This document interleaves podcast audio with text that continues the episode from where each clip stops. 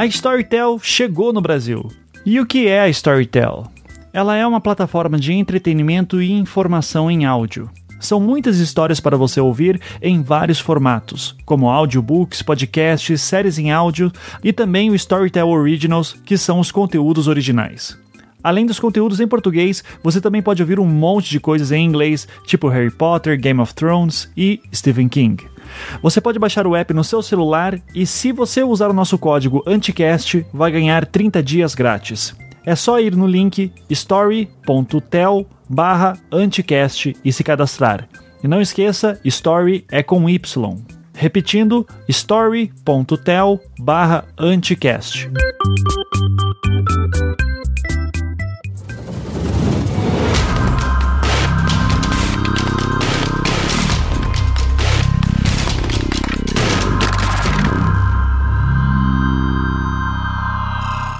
Começando mais um Anticast, número 408, eu sou o Ivan Mizanzuk e hoje vamos falar aqui sobre lobby, esse negócio super mal compreendido, mal explicado, que muita gente odeia, muita gente ama, inclusive pessoas que ganham dinheiro com ele devem amar muito. E temos aqui profissionais da área para falar sobre isso. Antes de apresentá-los, só queria lembrar a todos e todas que o Anticast funciona graças ao apoio de vocês que nos ouvem, então, por favor, entrem lá em anticast.com.br, tem um botão lá, seja patrão, clica lá, a partir de R$5 por mês, você nos ajuda aqui a fazer programa toda semana para você se manter mais informado sobre o que está acontecendo no Brasil e no mundo e às vezes até na sua alma, por que não, né? Então temos aqui a nossa convidada de sempre, que já falou várias vezes que queria fazer um programa sobre lobby, nossa querida Beatriz Falcão. Tudo bom, Beatriz? Chegou o dia! Chegou o dia! Gente, eu tô emocionadíssima, eu tô muito emocionada, sério, eu tô quase chorando aqui. Oi, gente! É ótimo. E não faltou polêmica essa semana e eu deixei de lado pra poder falar de lobby, porque eu acho que isso é muito importante. Obrigada, Ivan, você é a melhor pessoa do mundo, você vai ganhar o Oscar no final do ano, melhor pessoa do podcast, da podosfera. Obrigado, assim espero. Se eu não ganhar, eu vou cobrar depois. E temos aqui um convidado novo que foi indicação daqui da Beatriz Falcão, então o nosso querido Creomar de Souza. Creomar, seja muito bem-vindo, por favor, se apresente pra galera aí, quem você é, o que você faz a vida e por que está nesse programa. Oi, Ivan, muito obrigado, boa noite pra você, bom dia, boa tarde, não sei que hora o pessoal vai escutar o programa. Eu fui convidado pela Beatriz para participar aqui do Anticast, acho esse tipo de plataforma muito legal. Falando com aqueles que nos ouvem, eu me chamo Creomar de Souza, sou de Brasília, tenho uma trajetória que mescla academia, ciência política e relações internacionais, história, e hoje, há mais ou menos há um ano, eu abri a minha própria consultoria de análise e risco político, que se chama Dharma. E fui convidado, vim parar aqui, a convite da Beatriz, como já falei, e espero que a conversa seja bastante divertida e agradável. Se chama Dharma por alguma questão a ver com Lost ou pelo conceito oriental mesmo? Isso é bastante interessante, porque se chama Dharma por uma reflexão, um momento de reflexão meu, de introspecção e de encontrar o meu próprio caminho, né?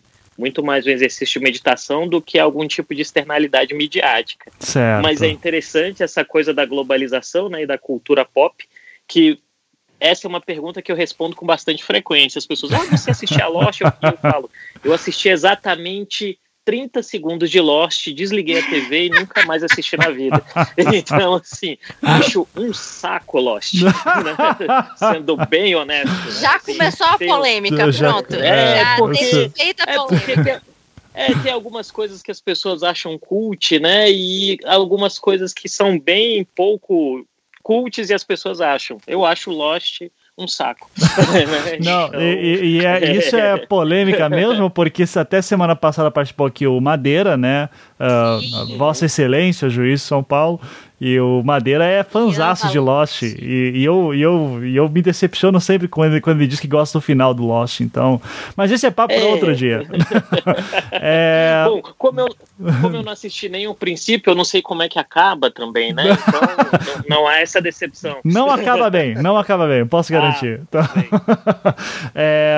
mas Beatriz, o Creomar deu um resuminho da vida dele aí, você acha que ele foi justo com ele mesmo ou ele foi muito modesto? Não, Não, nossa, isso é modesto demais, então, gente. Eu tô aqui tentando abrir o látis dele. Vocês não estão entendendo o que é esse homem, não, gente. A minha profissão, depois de lobista, é enaltecedora do Creomar, entendeu? Então, o Creomar é uma pessoa fantástica. O Creomar, ele foi professor da Universidade Católica de Brasília. Ele, inclusive, foi o grandíssimo fundador da matéria de Relações Governamentais na Universidade Católica. E o que é algo impressionante, porque as universidades, tanto públicas quanto as privadas, elas têm uma resistência muito grande a falar de relações governamentais, e o Creomar fez esse feito. Para além disso, quando eu conheci, que tem o quê? Um Creomar uns 3, 4 anos? Acho que é, né? Tem uns 3, 4 anos, né? 3, é, tem anos, isso. Mais ou menos, é. Ele tinha acabado de voltar dos States, estava com aquele cheirinho de Estados Unidos, aquele cheirinho de gringo ainda. Ele foi lá acompanhar as eleições presidenciais, viu o Trump ganhar em primeiríssima mão. E tanto é que eu o conheci numa palestra falando sobre as eleições americanas, e foi fantástica. Creomar é uma pessoa genial, gente. Creomar é uma pessoa impressionante. Ele tá sendo muito modesto. Não, obrigado. Foi realmente... eu acho que a vida traz experiências boas e traz a possibilidade também de encontrarmos bons amigos que fazem o nosso filme, né? Porque depois de começar dizendo que não gosta de Lost, é bom ter alguém que advogue em sua causa, porque isso já dificulta sua narrativa para o restante do programa. Já dificultou sua narrativa perante o juiz oficial desse Anticast, que é justamente o Madeira. Então, exato, né? Exatamente. Então, provavelmente, se nós nos encontrarmos em alguma edição do Anticast futura, eu terei que iniciar um processo todo novo de pedir desculpas a ele pelo fato de eu continuar não gostando de Lost, porque é uma democracia, né? Mas respeitar a opinião dele de gostar da série. Perfeito. Bom, gente, então vamos lá. Lobby é uma daqueles palavrões, assim, que pouca gente entende o que é. Existe uma ideia muito também estereotipada sobre o que é o lobby, principalmente o lobista. Eu queria saber, e eu vou jogar essa pro Creomar, já que é aqui em questão de respeitabilidade, desculpa, Beatriz, mas é a autoridade aqui, tá? Vontade. E daí você, por favor, intrometa-se à vontade também. Mas, Creomar, eu queria que você me passasse o mais próximo possível do que a gente tem de uma definição acadêmica de lobby. Imagino que exista.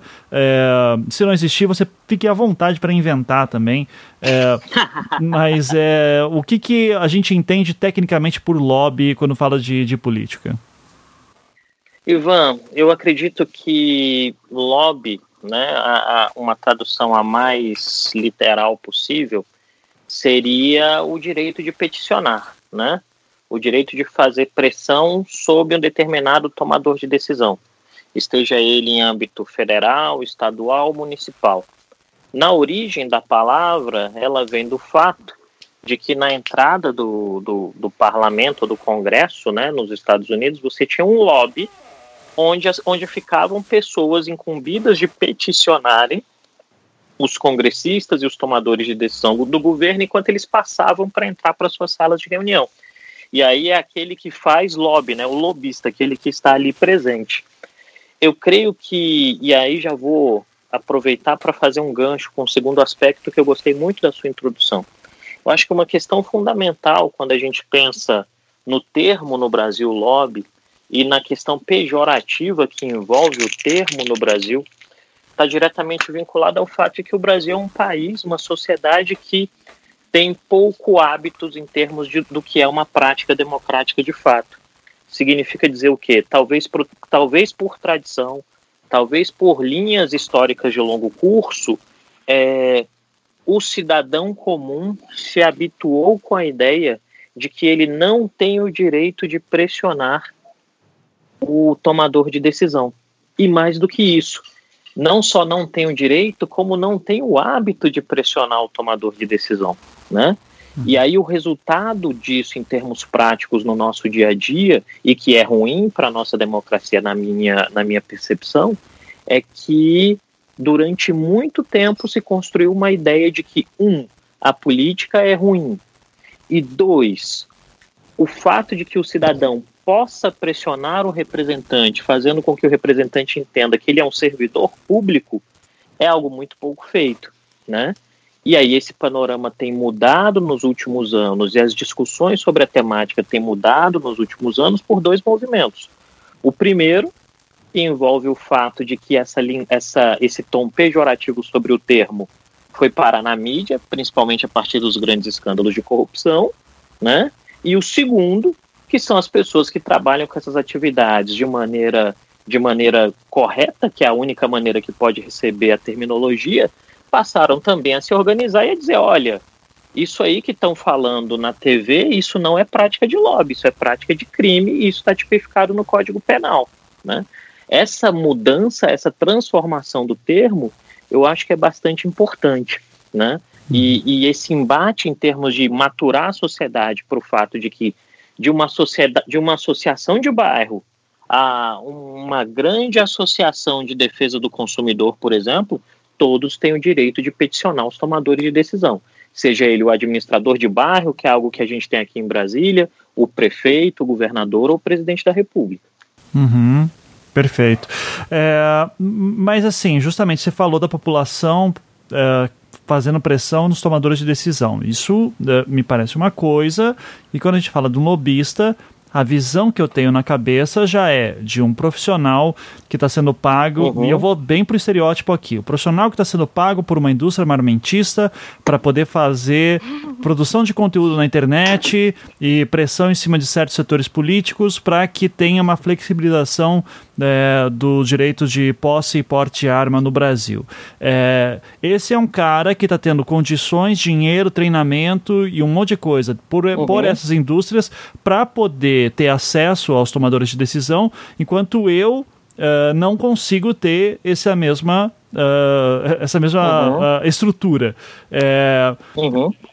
Onde que está errado o meu raciocínio quando eu digo para você que me parece uma visão muito bonita que você me falou, mas que na prática quem tem dinheiro é que está fazendo lobismo, que tá fazendo lobby? Então eu vou aproveitar aqui uma discussão que eu e a Beatriz tivemos outro dia no Twitter com algumas outras pessoas, e aí vou usar uma definição que ela colocou lá, tá, Beatriz? Vou usar a sua definição. Ai, gente, eu sendo citada pelo Creomar, nossa senhora, eu tô extasiada.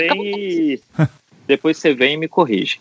Com certeza. Todas as práticas de petição, né, estão enquadradas dentro daquilo que a gente chama defesa de interesse. Isso quer dizer, o lobby e o advocacy são duas facetas complementares daquilo que é defesa de interesse, né? Que significa dizer o quê? Vamos trabalhar com um exemplo claro.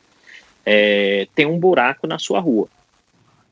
À medida que você peticiona o tomador de decisão, você vai pressioná-lo para tampar o buraco da rua, né? Uhum. Você pode fazer isso tendo um diálogo direto com ele, você pode fazer isso colocando um anúncio no jornal, ou como fizeram no meu bairro quando eu era garoto, que o pessoal fez uma festa de aniversário pro buraco. Então, quando o buraco completou um ano, o pessoal pegou um bolo, decorou, pôs no meio da rua, colocou uma faixa, cantou parabéns pro buraco, porque o buraco virou uma parte da família, entende? Então, assim, esse é um jeito de fazer. Qual é o grande ponto de inflexão e que algumas vezes torna o debate mais complexo? O fato de que algumas organizações ou algumas entidades empresariais, entidades da sociedade civil, conseguem ter mais recursos de poder para fazer pressão. E aí, por exemplo, se a gente for falar de Brasil, você citou muito bem, você deu um exemplo bastante forte, né? Que é o cara da indústria armamentista que vai lá e faz pressão sobre o tomador de decisão. Isso é um exemplo, né? Mas também é um exemplo você pegar uma determinada categoria de servidores públicos do Estado, e eu não estou falando mal dos servidores públicos, né?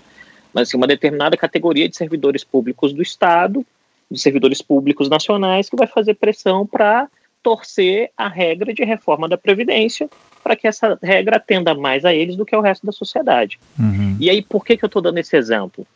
Porque pelo lado bom e pelo lado ruim, a democracia representativa é uma grande arena competitiva entre interesses distintos. Significa dizer o quê? Todos que estão no jogo vão se associando para tentar defender o máximo possível das suas plataformas. E isso, obviamente, cria mecanismos em que dinheiro, capacidade de agregar informações, né? Capacidade de agregar interesses, capacidade de criar narrativa. Isso é uma coisa fundamental quando você vai falar com o tomador de decisão. Uma coisa é você chegar, por exemplo, vamos usar, eu vi muito essa questão da produção de equipamento bélico nos Estados Unidos, por exemplo. O cara da indústria de armamento nunca chega no congressista e fala, então, porque eu quero produzir mais balas e rifles. Ele chega com a narrativa dizendo, olha, você sabia que na cidade tal, no interior do estado tal, aonde você ganha os seus votos, tem uma fábrica e ela gera 20 mil empregos. Uhum. E aí o congressista, 20 mil empregos são teoricamente 20 mil votos. E ele vai pulsionado a isso. Da mesma forma que você, associação de moradores, se não quer essa fábrica lá, você vai dizer, olha, eu sou da associação de moradores e nós somos 100 mil moradores e a gente não quer a fábrica. Uhum. Entende? Ou a gente não quer uma determinada alteração legal. Qual é o grande problema que envolve esse tipo de debate em uma sociedade como a nossa, né? O fato de que o debate vai sendo tomado por emoções. E aí eu gostaria de recomendar um autor de ciência política que eu gosto muito, que é o Robert Simon. E o Herbert Simon. O Simon diz o seguinte: nós partimos do princípio heurístico de que toda decisão é racionalmente objetiva. E isso é mentira. Uhum. De fato, toda decisão racional é uma decisão racional marcada por elementos emocionais. Então, a racionalidade do indivíduo é limitada pelos seus processos cognitivos. Entende? Uhum. E aí, quando a gente traz isso para a questão da interpretação da sociedade brasileira sobre o direito de peticionar, a gente tem uma primeira questão que é muito típica de todo brasileiro, né? Nossa como sociedade, que é a ideia dos laços de proximidade. Tudo aquilo que eu e os meus fazemos é bom, tudo aquilo que os outros fazem é ruim. Né? Uhum. Que significa dizer o quê? Inclusive, quando a gente pega alguns debates que em alguns momentos, na minha percepção, são menos maduros sobre o tema, o argumento é sempre assim, a turminha do outro lado da rua, para parafrasear aquele grande clássico da literatura brasileira, né, a Turma da Mônica, o pessoal dessa turma faz advocacy, porque isso é uma palavra boa, né? Vem de advogar, defender interesse e tal. A turma da rua de baixo, né? Porque ali o Cascão e Cebolinha sempre tinha o clássico contra a rua de baixo. O pessoal da rua de baixo do bairro Limoeiro, não, o pessoal faz lobby, porque o pessoal é mau. Né? Uhum. Só que, ao final do dia, todos estão defendendo as suas próprias plataformas. E a percepção do que é certo e do que é errado vai variar de acordo com o referencial que você está observando. Né? Uhum. Esse diálogo no Brasil é ainda incipiente ou muito marcado por emoções por um fato muito simples. Nós não estamos acostumados com uma ideia democrática do debate. Essa é uma sociedade que não debate. Né? Basta a gente ver como esse processo explodiu nas redes sociais. Infelizmente, o país está num nível de polarização, e não é só esse país, né? Isso é um fenômeno global, mas assim, o algoritmo, a bolha, a ideia de que o outro é um inimigo a ser erradicado, criou uma lógica em que ou você se cala ou você discute. A percepção do debate como uma ideia que gera valor e aprendizado recíproco tá na UTI. Uhum. Isso gera uma questão. E de outro lado, se a gente pegar também essa variável das redes sociais baseadas em internet, tem uma outra questão. Há uma sede por cliques, né? E a sede por cliques levou aqueles que produzem um conteúdo, e aí eu não estou falando só da mídia tradicional, estou falando de todos aqueles que produzem conteúdo. E essa é a grande vantagem da internet nesse momento. Todos nós produzimos conteúdo, né? Todos estão presos na samsara do clique. Isso quer dizer, é a roda das ilusões do clique. E aí você escreve 10 cliques. Mas se você escrever A com caixa alta, 1000 cliques. Então as pessoas vão começar a escrever A com caixa alta. Uhum. E aí quando você vai fazer essa busca no debate acerca do que é o lobby, o que dá mais clique? Dá mais clique você dizer que o lobista é qualquer indivíduo que esteja no Congresso na missão de defender um interesse, uma causa, a partir de um contrato que ele acha legítimo sobre uma determinada temática, ou dá mais clique você dizer que o lobista é aquele parceiro da tríade do mal, onde está o esqueleto, caveira vermelha, o bicho-papão, né? E aí ele está lá fazendo uma coisa enquanto você dorme que ninguém vai saber. A segunda percepção gera mais cliques. E isso gera uma roda de ilusões, né? Que é o termo budista, e eu sou um pouco zen, gente, então às vezes se eu viajar muito, vocês me corrigem. Tá. Né? Essa percepção da roda das ilusões, das bolhas de internet, vão jogando a gente numa lógica em que nós somos vítimas, uhum. Mas somos também carrascos daquilo que seria o mais fundamental para a sociedade prosperar, que é a melhoria do conhecimento. E aí, nesse aspecto, eu me lembro de um livro que se chama O Fim do Iluminismo, eu não vou lembrar o nome do autor agora, né? Em que ele debate essa percepção de que, em determinado sentido, a gente entrou numa espiral em que a ideia de que conhecimento liberta e conhecimento transforma está sendo colocada em questionamento. Vamos lembrar o seguinte, nós estamos em 2019 e tem gente em países muito ricos dizendo que vacinas fazem mal. Tá? Uhum. Tem gente dizendo que você não deve, por exemplo, acreditar que o planeta é redondo, que a Terra é plana. Então, assim, isso traz uma percepção que contamina várias esferas e contamina também o debate político. Sobretudo pelo fato, e aí vem um ponto que eu acho muito, muito importante, quando a gente pensa em um país como o Brasil, sobretudo pelo fato de que pouquíssimos políticos entenderam a dinâmica da comunicação a partir das plataformas de internet. E isso, em determinado sentido, para mim, é uma das causas desse processo em que faz com que nós achemos que tudo aquilo que envolve política é negativo, inclusive o direito de peticionar. Uhum. Né? Se você for fazer um resgate no tempo, você vai ver que os partidos, as estruturas partidárias, os representantes têm uma enorme dificuldade de lidar com um fato muito simples. Se nós pensarmos aí, eu tenho 43 anos, a primeira eleição que eu me lembro é de 89. Como é que funcionava o direito de resposta, né? Vocês não vão lembrar disso, que vocês não estavam vivos lá, mas funcionava assim, ó. Num dia tinha um programa e o cara dizia uma coisa sobre um candidato. 3 dias depois aparecia, aí o advogado corria, aí aparecia a decisão judicial na TV, procurem isso no YouTube depois, aí aparecia a decisão judicial na TV e aparecia o outro dizendo, direito de resposta dado pelo ataque tal. Aí se o cara tinha conseguido produzir o conteúdo a tempo, ele postava o conteúdo. Se ele não tinha conseguido produzir o conteúdo a tempo, o cara só perdia o tempo de jornal, né? Uhum. Ou o tempo de propaganda televisionada. Como é que é o direito de resposta hoje? É no automático. O político posta alguma coisa no Instagram, no Twitter, no Facebook, o cidadão vem e já bate na hora. E aí ele tem que responder. E às vezes o cara não consegue, porque tem uma percepção de artificialidade, né? E aí nesse aspecto, o cidadão comum que vai acumulando frustrações, porque suas petições vão sendo ignoradas, porque elas são difusas, vai ter em alguns momentos bastante resistência com aquele que vai resolver demandas concentradas, porque essa é a diferença que eu considero que é fundamental em termos de instrumentação da coisa.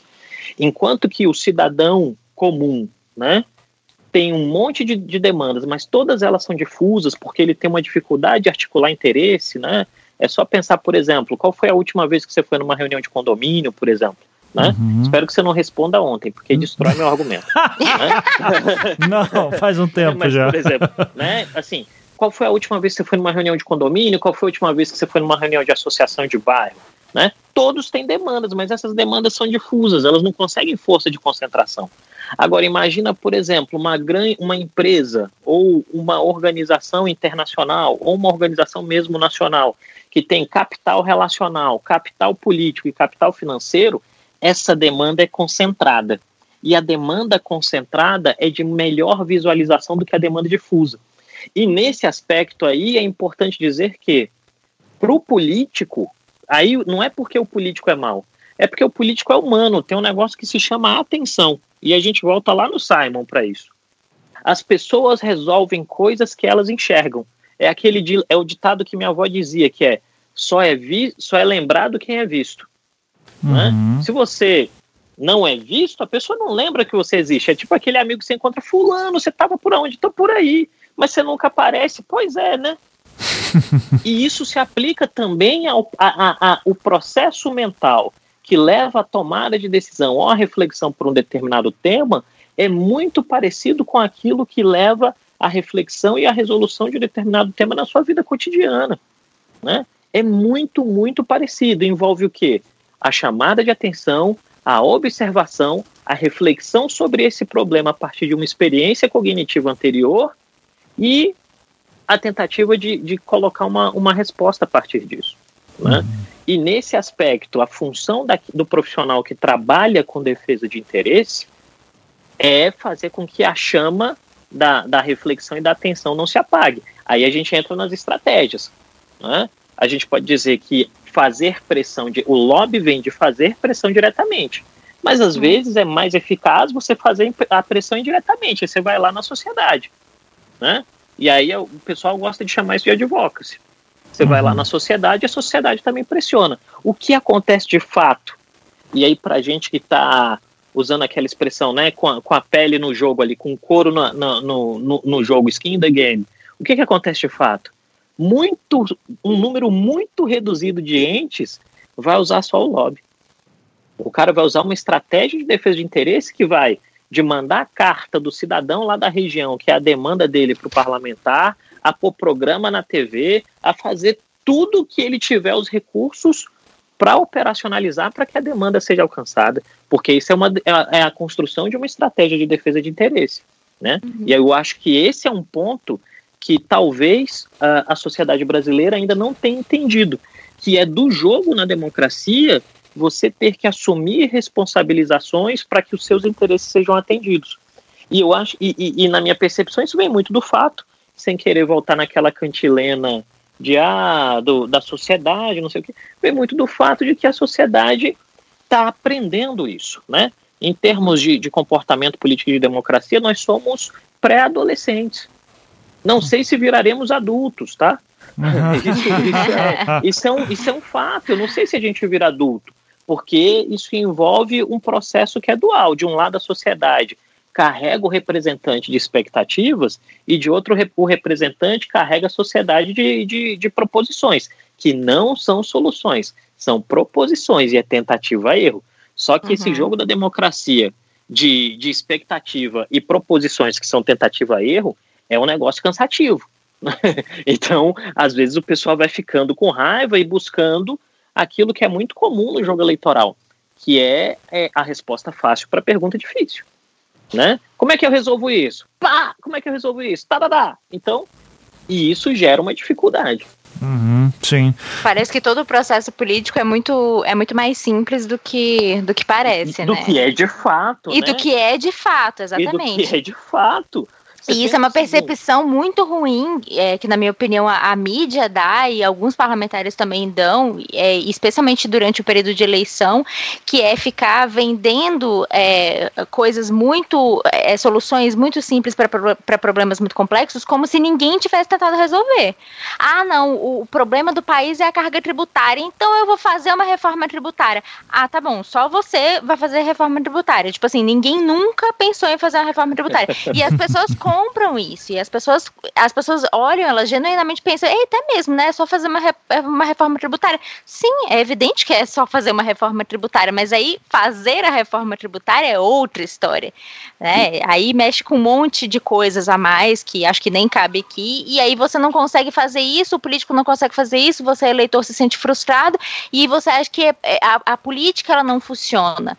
Mas não é uma questão de não funcionar, é porque as coisas são muito mais complexas internamente do que os próprios parlamentares, os próprios políticos vendem pra gente, porque a mídia vende isso pra gente também, né? A mídia, ela só fala de situações muito absurdas, muito esdrúxulas e tudo mais. Só que quando a gente está lá trabalhando no dia a dia, no chão de fábrica, você, Creomar, você usa uns termos muito chiques, é uma coisa muito gringa. Eu falo chão de fábrica. Eu falo chão de fábrica porque de onde eu vim é o pé no chão mesmo, é o pé na fábrica. E para mim a diferença de uma fábrica e da Câmara dos Deputados e do Senado é nenhuma. Mas enfim.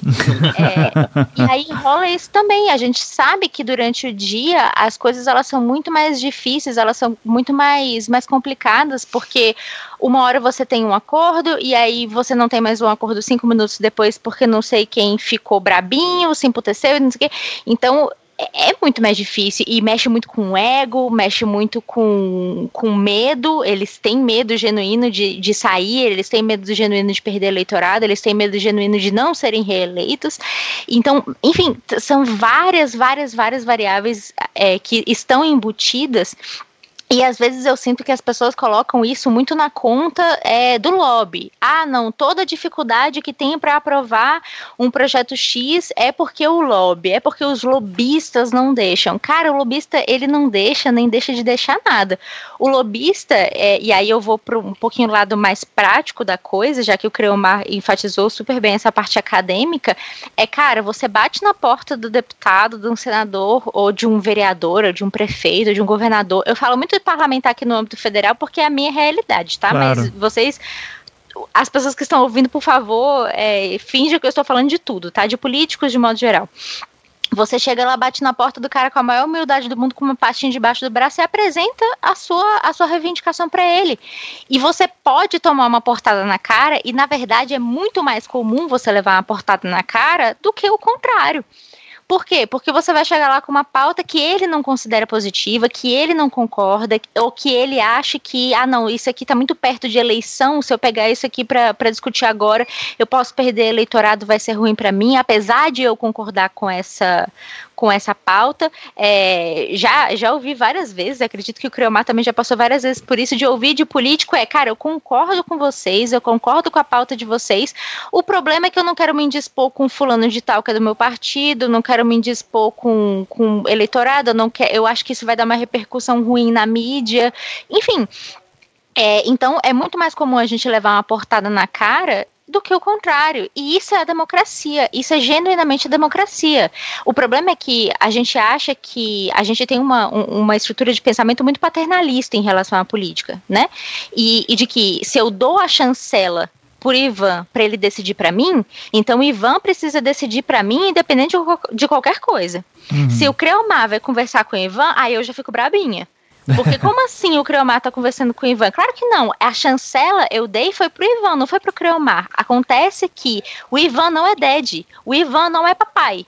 Assim como o Bolsonaro não é papai, o João Dória não é papai, o Alexandre Frota não é papai. Os caras estão ali representando o povo porque você deu essa chancela para eles, mas eles têm o direito também de, a partir das suas convicções pessoais, partidárias, ou econômicas, ou sociais, ou whatever, de concordar com aquilo ou não. Cabe a gente, como sociedade, como eleitores, entender aquilo dali até que ponto aquilo é razoável. Não, o meu parlamentar tá fazendo reunião com indústria armamentícia, né? Com indústria bélica. Ótimo, eu concordo com isso? Não concordo. Então, porra, aí já é complicado. Aí, então eu vou lá, vou fazer pressão, vou detonar o cara nas redes sociais, vou me organizar politicamente pra, sei lá, pra não eleger o cara. Enfim, a gente tem esse poder também, né, como sociedade. É fácil? É simples? Claro que não. Como o Creomar bem tocou nesse ponto, é muito mais difícil você pegar assuntos difusos e formar aquilo dali numa pauta, e aí eu acho que vale o exemplo excelente de 2013. O que aconteceu em 2013? Várias reivindicações. Todo mundo foi pra rua levantando 1001 bandeiras. Na hora de... Tá, vamos sentar então. O que vocês querem?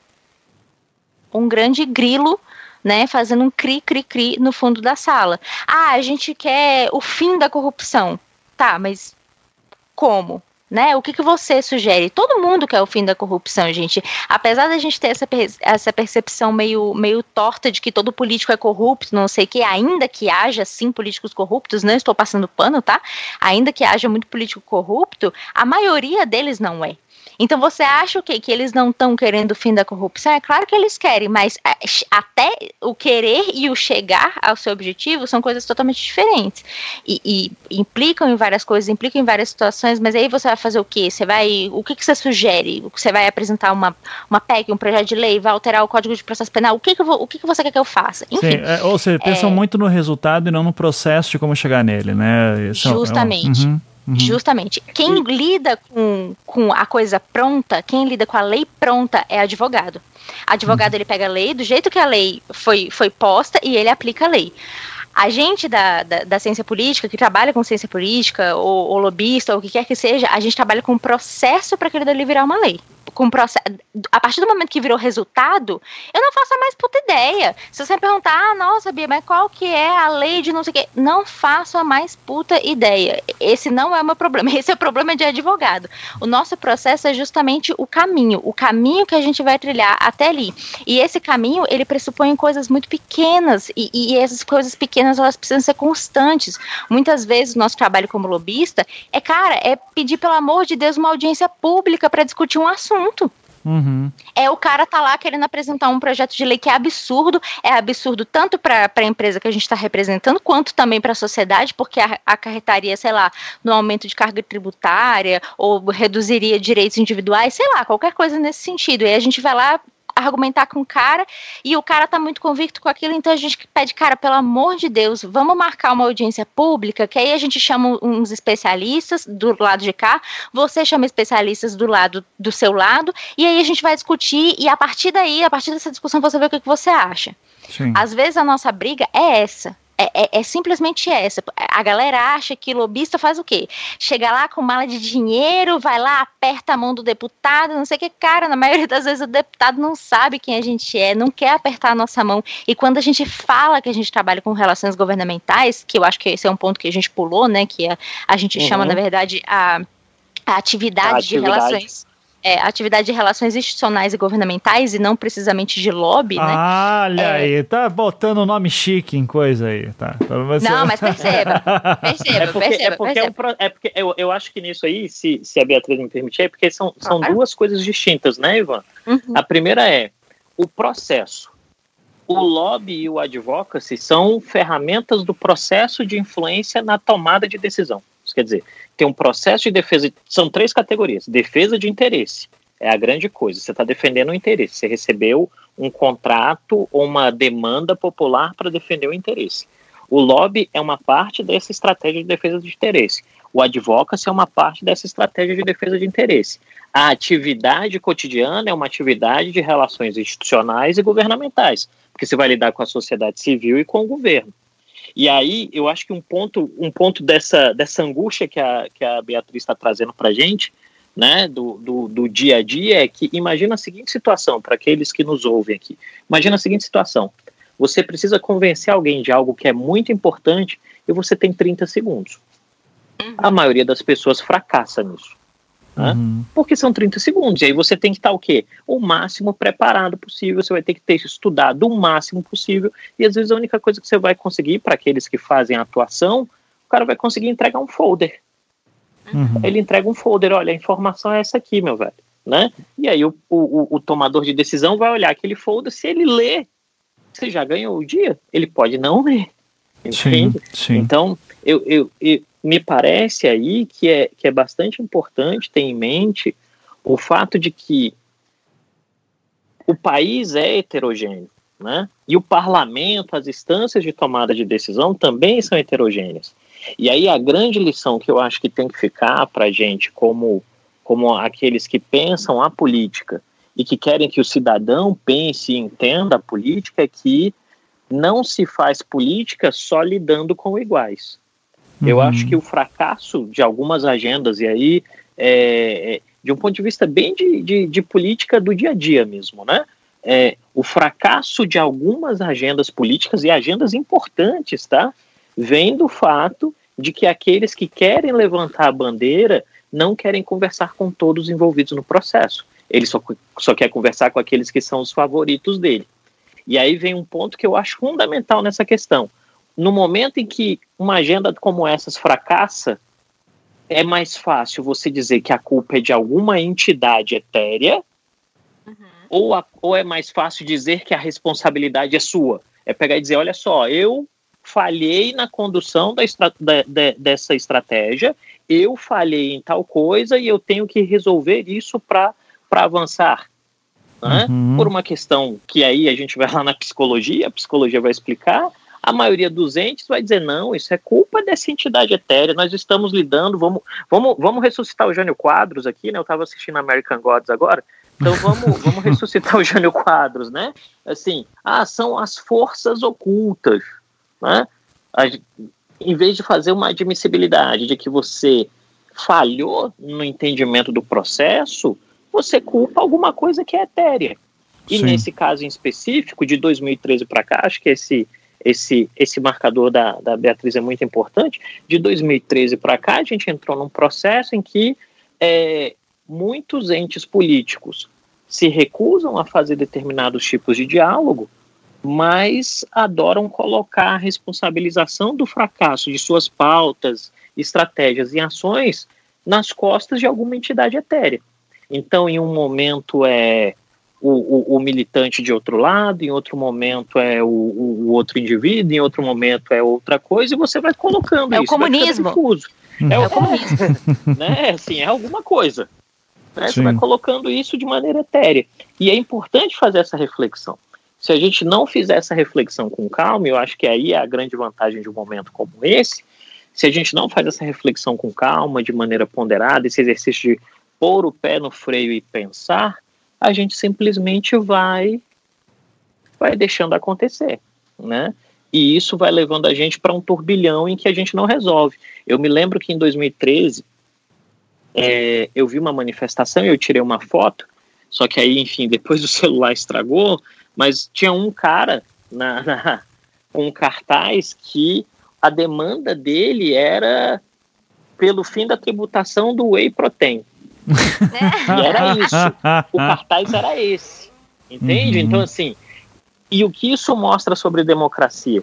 Que as democracias têm interesses difusos, e é bem sucedida a democracia que consegue diminuir ao máximo possível o nível de difusão e entregar algum tipo de benefício concreto.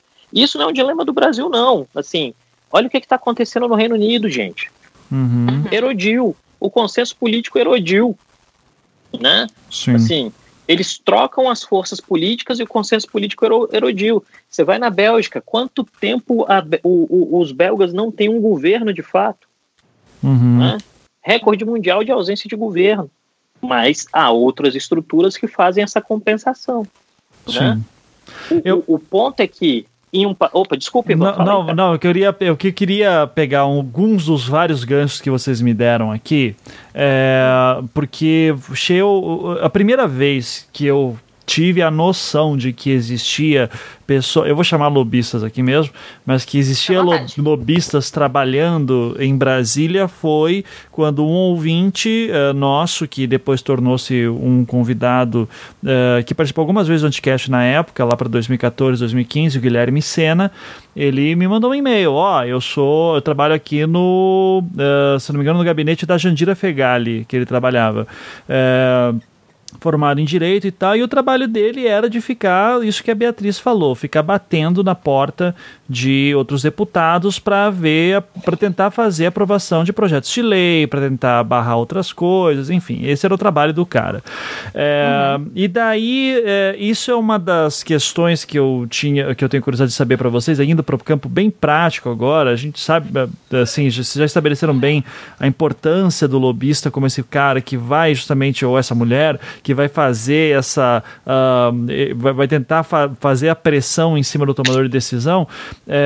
Agora, o que eu queria saber é primeiro, quem que contrata o lobista, se é o deputado, se é o político em si, ou se é uma empresa, ou se é as duas coisas. E sabendo da dificuldade de responder essa pergunta, eu vou para a segunda, de qual que seria a não regulamentação do lobby no Brasil causa de problemas quando a gente está discutindo tudo isso.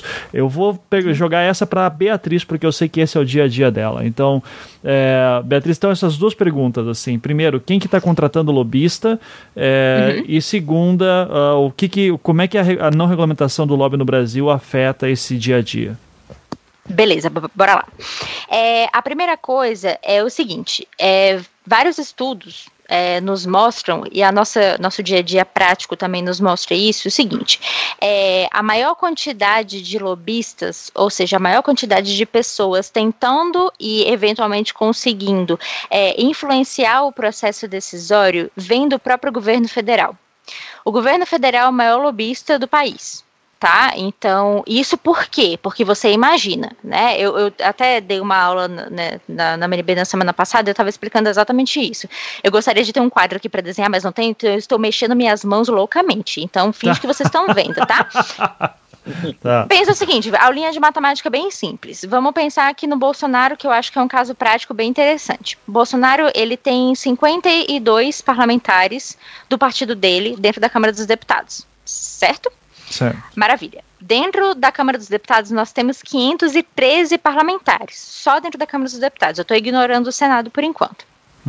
52 parlamentares não chega nem perto de ser maioria no montante de 513, né? Eu sou de humanas, mas nem tanto. Então, o que acontece? Para aprovar determinadas matérias, você precisa ter maioria. Né? Ainda que essa maioria seja simples ou então uma maioria qualificada, como é o caso de uma PEC, você precisa de maioria.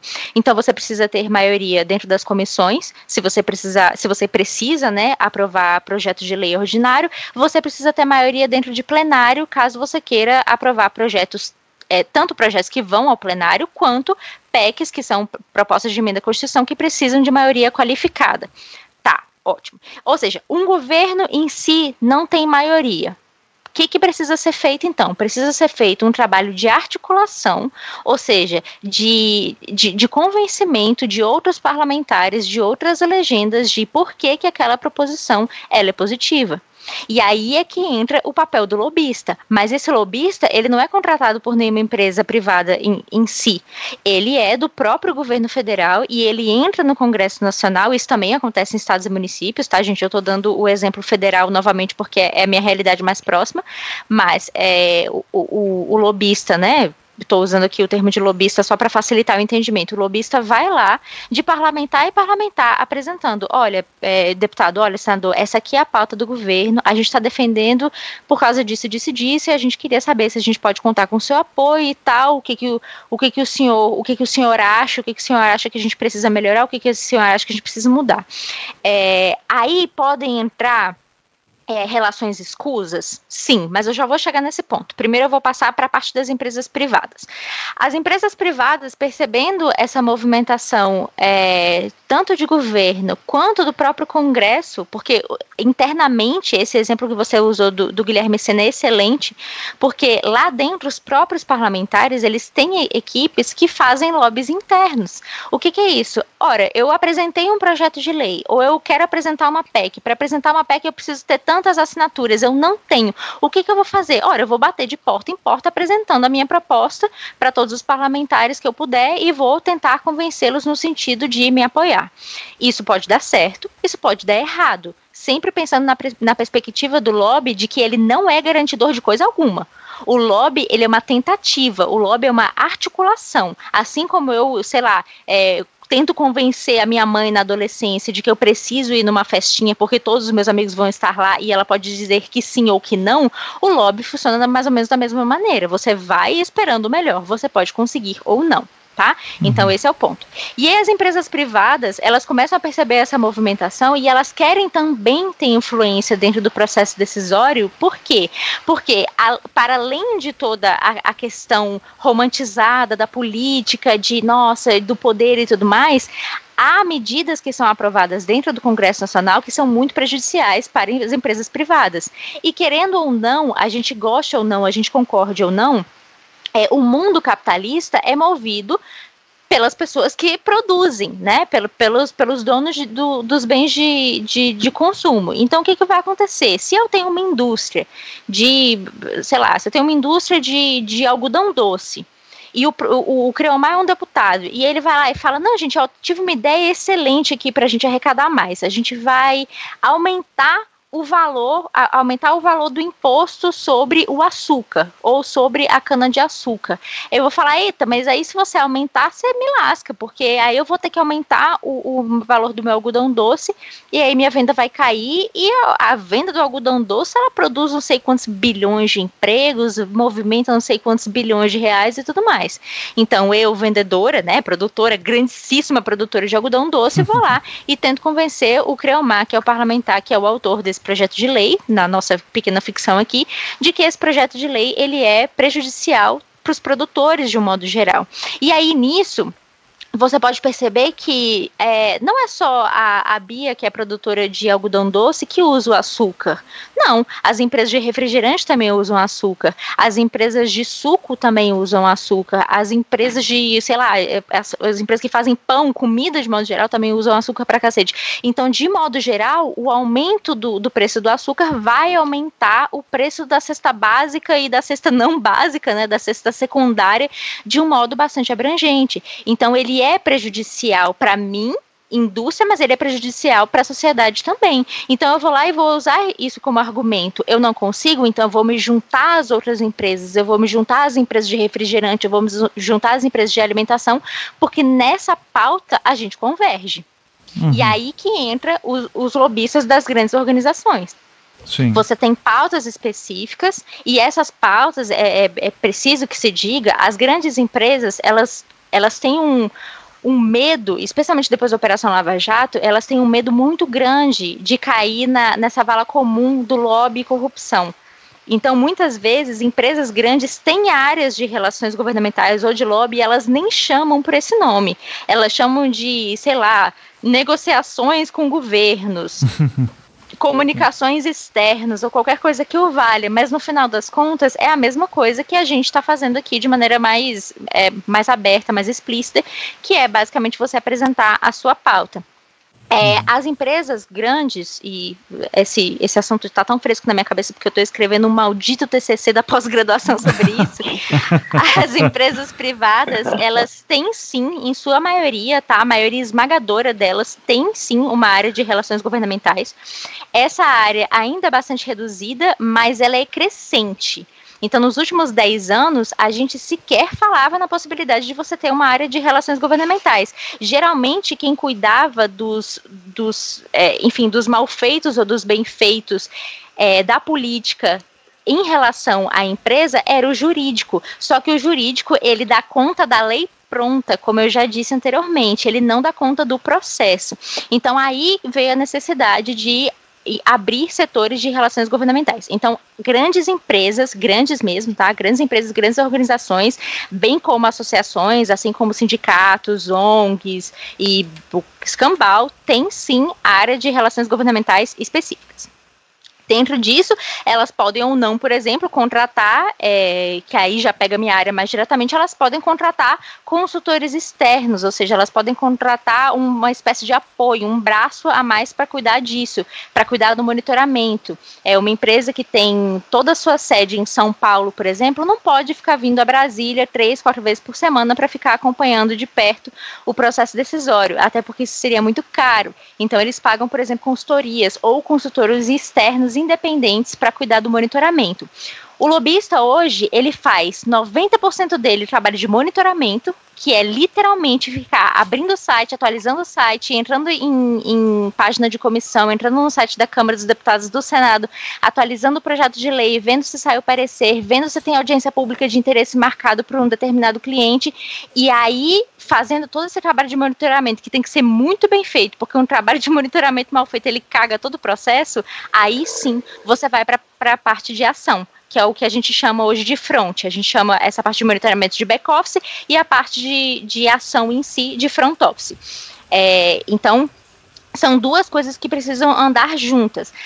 Então, isso tudo para dizer que as empresas podem ter consultores externos ou podem ter consultores internos, isso depende muito delas, e as consultorias também entram aí nesse meio como grandes protagonistas desse processo decisório. Sim. A regulamentação do lobby. Porque assim, para a regulamentação eu já estava pensando em tudo que você está falando, dizendo, tá, eu posso ser lobista então e eu sou formado em design, então... Pode. Ok, pode. Então, beleza. Ótimo. Vem para Brasília, Ivan! Vem Brasília. Tô indo. Né? Assim, eu queria dizer para os ouvintes, eu queria dizer para os ouvintes que eu estou fazendo um lobby com o Ivan pesadíssimo para que ele venha morar em Brasília. Pesadíssimo. Hei de conseguir. Prossiga. Não, só chega uma proposta de emprego aí, a gente pensa no assunto. Já pode ser lobista. Ivan, Brasília é um lugar excelente. Chove metade do ano e não chove na outra metade. É só você vir na metade certa, dependendo do que você prefere. Maravilha. É bem tranquilo, assim. Sim. Eu pegando esses pontos que a Beatriz levantou, que foram muito, muito interessantes e importantes, eu acho assim, a primeira coisa é quem contrata, né? Todo mundo que tem interesse em defender uma pauta. E aí eu vejo isso no dia a dia, na nossa consultoria, muitas vezes os indivíduos empresariais ou da sociedade civil só entendem que tem que se preocupar com as tomadas de decisão do governo quando o incêndio está em grandes proporções. Exato. Esse exemplo do algodão doce é perfeito. Você conversar, por exemplo, com uma associação de panificadores em Brasília e dizer, gente, vocês precisam prestar atenção no que o governo está fazendo. Por quê? Por uma questão muito simples, governo faz escolhas difíceis. Porque governar é isso. Imagina que você tem um cobertor que é curto e tem que cobrir o corpo todo. Você puxa para a cabeça e descobre o pé, você puxa para o pé e descobre a cabeça. O problema é, se você é o pé e puxarem para a cabeça, você está desguarnecido, você vai pagar a maior parte da conta e vai passar frio, né? Então, muitos setores, eu acho que esse é um processo de amadurecimento importante que a gente tem que falar. Muitos indivíduos não entendem, por exemplo, a força que as suas associações podem ter, potencialmente, à medida que eles passam a monitorar a atividade pública. Porque a atividade pública vai influenciar numa questão muito direta, que é tributação. Para ficar em um ponto, é tributação ou regulação da atividade, né? Vamos pegar dois exemplos aí, vamos falar do Uber, quando o Uber chegou ao Brasil e os aplicativos de mobilidade usando automóveis, algumas cidades não quiseram deixar o aplicativo funcionar. Por quê? Porque o interesse concentrado, que era dos taxistas, era melhor articulado que o interesse dos motoristas de plataforma, que era difuso. Depois a gente tem um novo capítulo, e esse ano é decisivo. Pensa a questão, por exemplo, das bicicletas e patinetes, né? Tem todo um ecossistema aí que depende disso. E aí, se a gente for falar, por exemplo, de economia 4.0, a juventude que está fazendo seus negócios, startups, não sei o quê, o pessoal, muitas das vezes, e aí eu falo isso com pesar, na maioria das vezes, os indivíduos que estão envolvidos na nova economia não conseguem entender a importância de monitorar e de dialogar com o poder público. E aí eu vou dar três exemplos, né? Os três maiores unicórnios de economia 4.0 brasileiro, né, estruturaram seu negócio desde o seu nascedouro com áreas muito fortes de reflexão sobre políticas públicas, né? E aqui a gente está falando de Nubank, aqui a gente está falando de iFood, aqui a gente está falando de 99. São cases de sucesso porque desde o seu nascedouro entenderam que a tomada de decisão do governo em todas as esferas é fundamental para o sucesso ou para o fracasso do seu modelo de negócio. É o que eu falo, por exemplo, toda vez que eu converso com um cliente novo ou com um potencial cliente na Dharma, o que eu digo para ele é, entenda, política faz preço. Política faz preço, porque se você é mais tributado, seu produto é mais caro na ponta e você é menos competitivo. Se você é menos tributado, seu produto é mais competitivo na ponta e você tem mais lucro, né? Então, esse é o ponto. E o que me parece, e aí um outro ponto que a Beatriz tocou que é importantíssimo, de um determinado lado há uma espécie de romantização negativa do que envolva o profissional de relações institucionais e governamentais do mercado. Porque, na verdade, se você vem a Brasília, em um país como o Brasil, onde uma parte considerável da riqueza é gerada pelo Estado, os maiores entes de pressão são, primeiro, o próprio governo federal, como a Beatriz muito bem citou, porque o governo tem que aprovar suas demandas, e esse contexto que é adverso para o Bolsonaro, era adverso para o Temer, era adverso para a Dilma, era adverso para o Lula, né? Em segundo lugar, são as associações dos servidores públicos, que têm um poder enorme e que fazem pressão, por quê? Porque entenderam antes do mercado quais os desafios que envolvem a regulação e a tomada de decisão em política pública para sua própria sobrevivência. Então, assim, quando os ouvintes do Anticast nos ouvirem aqui, tenham em mente o seguinte: talvez você esteja pensando que o lobista é o lobista que mais causa impacto no Congresso Nacional ou no Palácio do Planalto, é aquele da indústria de armas, não sei o quê, como você leu em tal lugar, mas na verdade não. Na verdade, muito provavelmente, o indivíduo de relações institucionais e governamentais que mais causa impacto na regulação, ele é, um, do próprio governo, em qualquer instância, ou dois, de uma associação de servidor de qualquer instância que tem um interesse muito específico em termos de sobrevivência, né? Uhum. Então, isso, eu acho que é importante fazer essa reflexão para a gente tirar o componente de romantização ou de dramaticidade, né? E entender que, para o indivíduo, por exemplo, que atua para uma associação ou para uma empresa, quanto mais o jogo for aberto, melhor. Quanto mais aberto, melhor. Porque, e aí eu vou ser bem categórico nesse ponto, sabe, Ivan? Aquilo que envolve ações, a Beatriz usou um excelente eufemismo, aquilo que envolva ações escusas ou espúrias, isso é corrupção, isso está tipificado no Código Penal, isso dá cadeia, né? Isso é crime. E aí eu vou no segundo ponto, se você me permite. A regulamentação da profissão em termos claros, ela já está na Constituição, porque o direito de peticionar é livre. Todo cidadão brasileiro tem o direito de peticionar. E aí vem um ponto que eu acho que é um dado que provavelmente a Beatriz deve trazer e conhecer também. Dependendo do tipo de regulação que a gente tem, aqui eu vou pegar o caso americano. Se a regulação é muito rígida no sentido de impor muitas normas para o profissional que faz a atividade, tornando a atividade não a atividade, sim o preenchimento de um formulário burocrático, sabe o que acontece? Os indivíduos saem da atividade. Uhum. Eles não se registram e eles vão trabalhar de outro jeito. Isso é péssimo para o sistema. Isso aconteceu nos Estados Unidos. O número de profissionais cadastrados como lobistas da regulação até o ano de 2009 só cai. Uhum. Só cai. O pessoal não se registra. Por quê? Porque à medida que você se registra, você tem que preencher tanto formulário, é tanta burocracia que não funciona. Então a gente tem que... esse debate tem avançado no Brasil, né? A gente tem que partir para uma ideia de uma regulação que seja inteligente, né? Que ela dê mais e mais espaço para transparência, para defesa de interesse legítimo, mas que não transforme em monopólio de um grupo A ou B o direito de peticionar, porque esse direito de peticionar é de todo cidadão, né? Uhum. Eu acho que esse é um ponto fundamental da reflexão.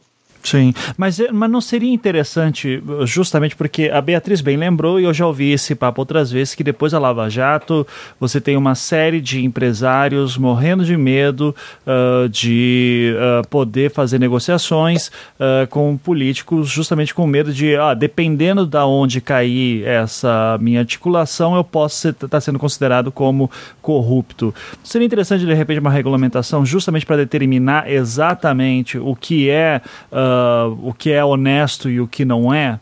Eu estou fazendo uma pergunta bem de leigo, de vendo de fora. Eu sei. Assim, Ivan, eu sou parte de um think tank que se chama Instituto de Relações Governamentais, né? Uhum. E assim, perdão pelo jabá. Mas, não, fica à vontade. Depois eu te passo o boleto e daí a gente valeu. Eu entro lá no Seja Patrão. Isso, por favor. Né? Mas vai ser R$5, cara, porque na alma eu ainda sou professor. Tudo bem. Então, o que acontece, Ivan? O Instituto de Relações Governamentais fez, e a gente lançou em Brasília essa semana, e e anteriormente lançou em outras capitais também, fez um manual referencial de boas práticas, né? E no fim desse manualzinho tem umas 4 páginas que são todos os marcadores do Código Civil e do Código Penal que mostram o que deve e o que não deve ser feito na atividade. Isso quer dizer, tá tudo lá já, né? Porque assim, vamos trabalhar, vamos fazer uma tradução bastante objetiva, por exemplo, de um termo que está muito na moda, né? E a gente tem termos da moda em todas as áreas, na nossa não é diferente. Vamos pegar uma tradução muito objetiva do termo compliance, né? Compliance é bom senso, né? Então, assim, você sabe que você vai... Se eu, por exemplo, vou inverter, agora eu vou dar um mandato para a Beatriz, porque ela quer jogar bomba só para mim, vou dar um mandato para ela, porque esse negócio não deve ser fácil, né? Então, eu vou lá conversar com a Beatriz, que tem um mandato, que é senadora da República. Eu sei por intuição, eu sei por instrução em casa, eu sei pela minha mãe, pela minha avó, por ter assistido o filme da Lessie e do Ritintim, que na hora que eu vou conversar com o parlamentar, tem coisas que eu não vou conversar. Ou, caso aconteça do parlamentar querer conversar de determinada coisa, você não vai conversar. E eu acho que esse é um marcador importante. Agora, eu acho que falando, uma profissional que eu respeito muito nesse campo, me disse certa vez... Há componentes práticos que talvez facilitassem o processo do indivíduo que tem isso como prática profissional cotidiana, que é um exemplo. Para os ouvintes que não conhecem Brasília e que eu acho que devem conhecer Brasília para desmistificar a cidade, quando você vai nos acessos da Câmara e do Senado, normalmente tem uma fila enorme de profissionais, como eu, como a Beatriz, como tantos outros que estão lá na fila para pegar um papelzinho, colocar na roupa e ter acesso à casa. Uhum. Talvez, eu acho que uma boa regulação viria no sentido de dizer, olha, a Beatriz trabalha nisso. Pega o CNPJ da empresa em que a Beatriz trabalha, a Beatriz faz um cadastro pela internet, os caras vão dizer, ó, você vai ter um crachá com a validade de 1 ano, ou, caso você perca o emprego, o pessoal da tua empresa vai avisar e o seu crachá para de valer. E aí ela chega, ela apresenta o crachá e ela entra e ela está identificada, tá lá o nome. Beatriz, que trabalha na consultoria tal. Tá lá Creomar, que trabalha na consultoria tal. Tá lá Ivan, que trabalha na consultoria tal, ou na empresa tal, ou no ente tal. E todo mundo tem o seu registro. Nesse aspecto burocrático, eu acho que a regulação seria importante para facilitar o dia a dia da pessoa que está fazendo isso. E um cidadão, eu sou aqui da Associação de Moradores do Bairro X e eu quero fazer um cadastro. Você faz o seu cadastro, você vai receber o seu crachá. E ele vai valer enquanto você tiver um registro disso. Uhum. Entende? Sim. Nesse aspecto, por isso que eu estou dizendo, a gente tem que pensar cada vez mais em regulações que sejam inteligentes, flexíveis, adaptáveis, né? Porque senão a gente cai naquele equívoco, e aí vou dar um exemplo que é você ter que fazer um registro da ordem dos seguidores de Harry Potter do Brasil. Certo. Entendeu? Porque em algum momento alguém achou que para você ser de fato um seguidor do Harry Potter, você tem que fazer um cadastro. Se você não fizer um cadastro, você não é reconhecido como alguém que lê e gosta de Harry Potter. A gente não pode cometer esse erro, porque o Brasil já tem demais dessas estruturas de segregação.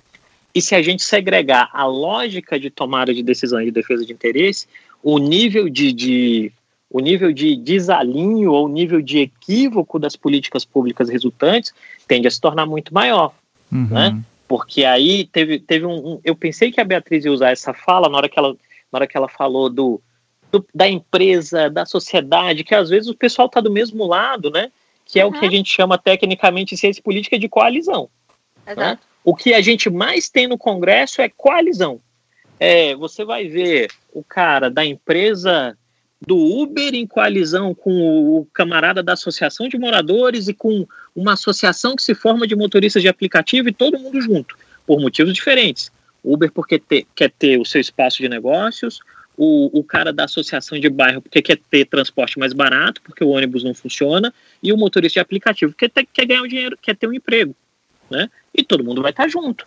Essas coalizões que são transversais é o tipo de processo que mais acontece. Vamos pegar um dado aqui, uma questão que estava pululando hoje, né?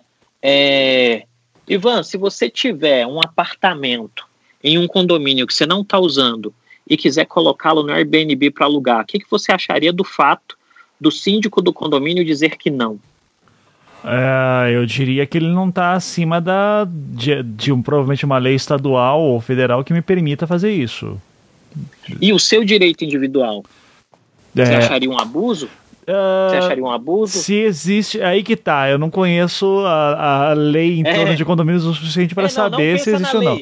Não pensa na lei, pensa no seu direito individual. Não, eu tô pensando justamente no como eu pensaria. Eu pensaria se tá... Eu sou assim, então o que diz a lei e se o condomínio, e se o síndico pode brigar comigo ou não por causa disso.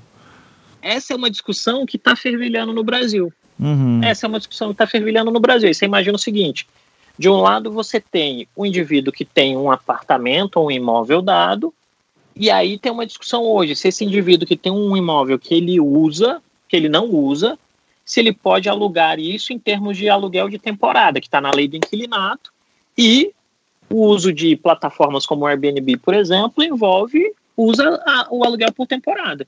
Uhum. E aí vem uma associação de síndicos e diz, não, ele não pode alugar esse apartamento por temporada, porque eu não sei quem é essa pessoa que está morando aqui e ela causa transtorno no condomínio. Sim. Os dois estão certos nos seus pontos de vista? Sim. Mas alguém vai tomar mais prejuízo que o outro. Sim. E aí vai entrar, na hora que você pensar nessa tomada de decisão, você vai ter as pessoas que querem alugar os apartamentos colocando uma posição e as pessoas que não querem que os apartamentos sejam colocados pondo outra posição. Uhum. Quem for melhor sucedido na corrida vai ganhar. Esse é o ponto. Sim. Né? Esse é o ponto. Agora, a gente não pode fazer, e aí essa é a beleza e a dificuldade da democracia, o que não pode ser feito é que uma decisão seja tomada sem escutar todas as partes que queiram falar. Claro. Sim. E aí vem a importância de você entender o processo e participar do processo político. Uhum. Então eu quero jogar uma... por favor, Beatriz, mas eu vou te jogar uma pergunta daqui a pouquinho, manda ver.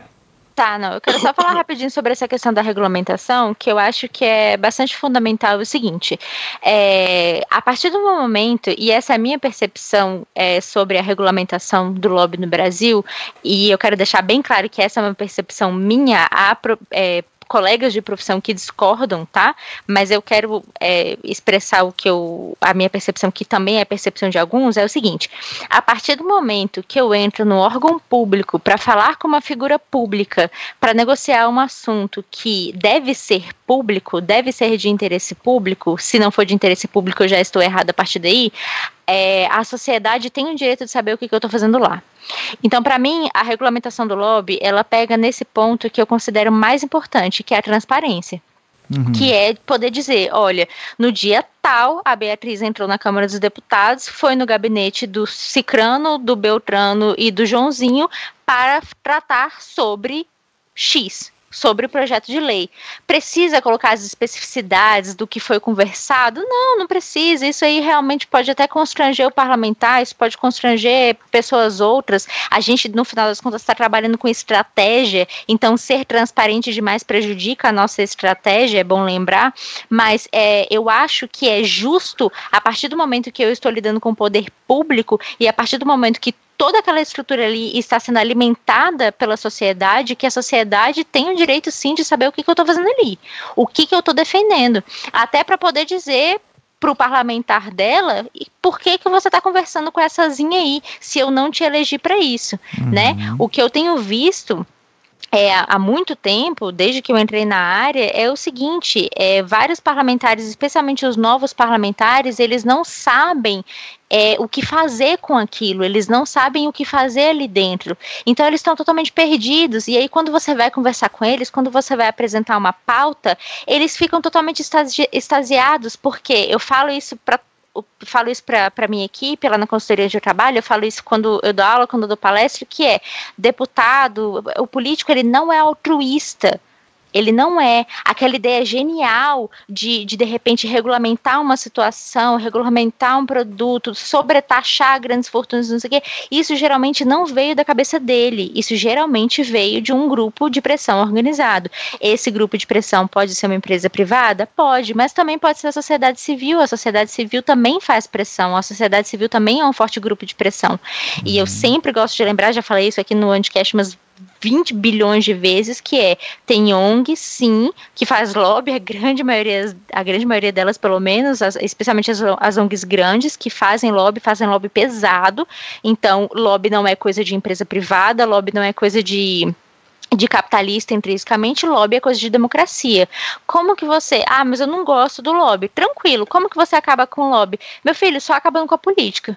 Uhum. Só acabando com a política, porque a articulação, e eu sempre gosto de simplificar o lobby nessa palavra, o lobby é articulação. A gente bota um monte de firulagem em cima, a gente fala sobre relações governamentais, sobre defesa de interesses, sobre grupo de pressão, lá. Se a gente pudesse resumir a coisa em uma palavra, lobby é articulação. A articulação é inerente à política. A partir do momento que Aristóteles define a gente como animal político, a gente faz política naturalmente, a gente faz lobby também muito naturalmente, porque lobby nada mais é do que, olha, eu tenho interesse A, você tem interesse B, em que ponto a gente pode negociar para chegar no meio termo entre A e B? Vai ser mais A ou vai ser mais B? Ou a gente vai chegar exatamente numa metadinha? Como é que vai ser isso? Isso é lobby, gente. Isso é negociação, é só isso. Faz isso em empresa, você faz isso com sua mãe, você faz isso com seu namorado e tal. Dadas as devidas proporções, sem querer banalizar, porque eu sei que é um assunto delicado, mas a gente faz isso desde criança, a gente faz articulação desde criança. Então, e já tive várias vezes essa discussão no Twitter, várias vezes eu fico morrendo de raiva, que é a galera, não, mas tem que acabar com o lobby. Mas, cara, como é que você acha que a política funciona?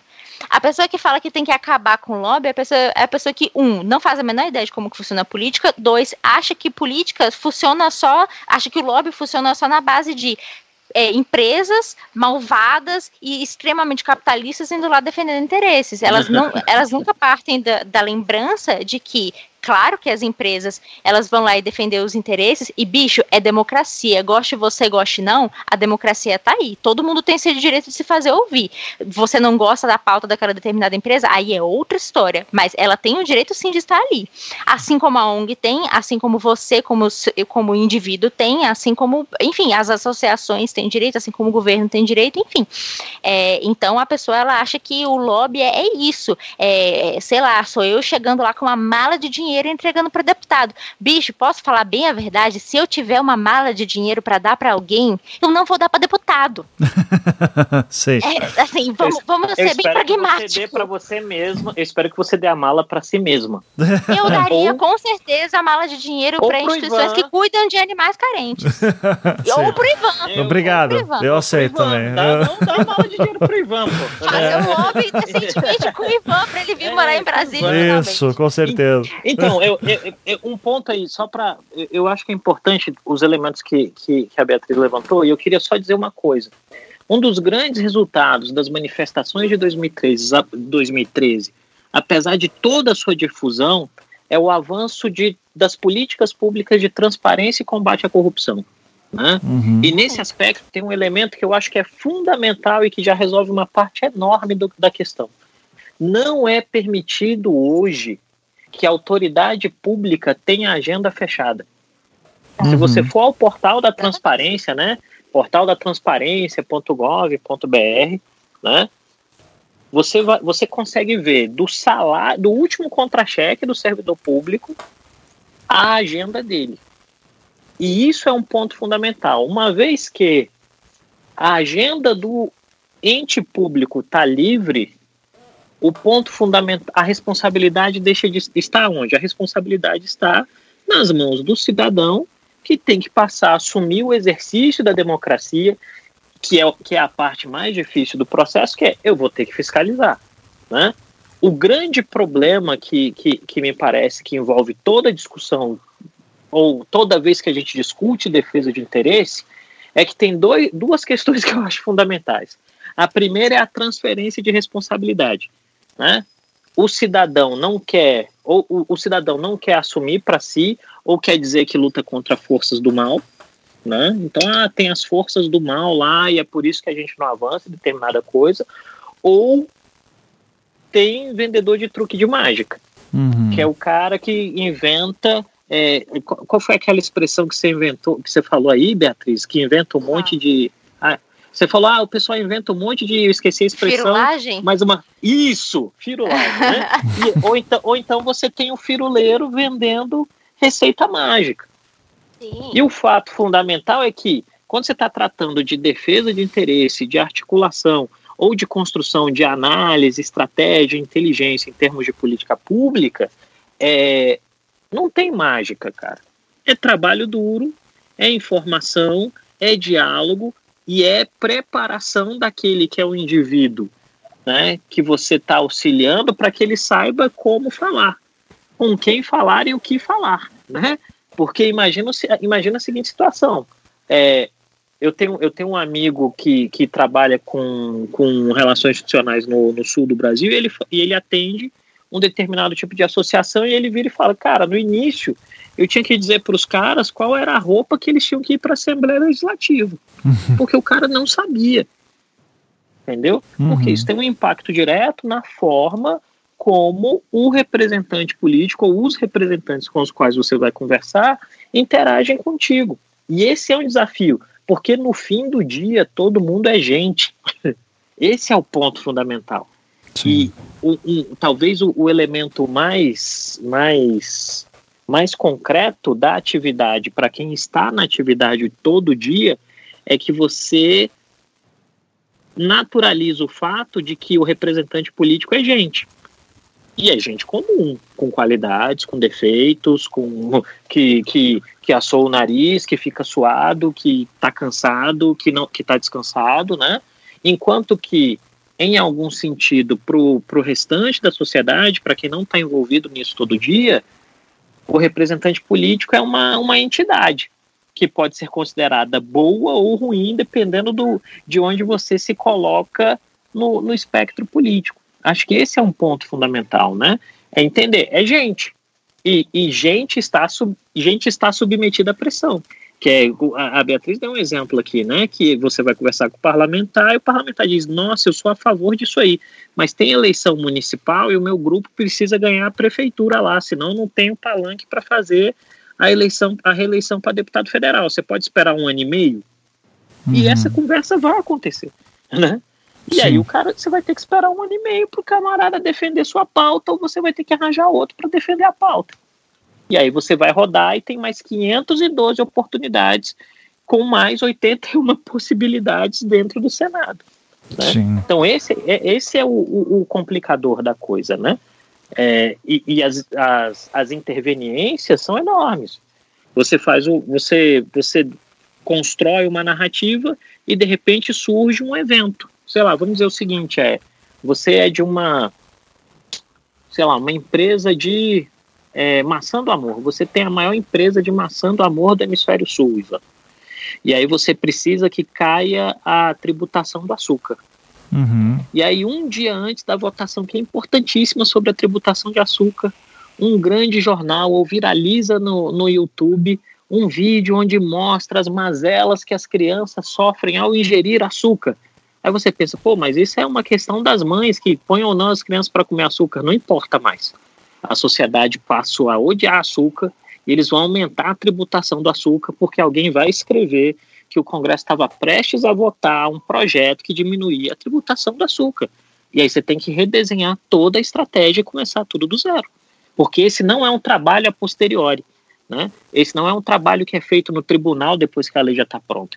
Esse é um trabalho que vai gerar influência no processo de construção da regulação. E eu acho que esse é o ponto mais importante, assim como é o mais desgastante e o mais bonito do processo. Sim.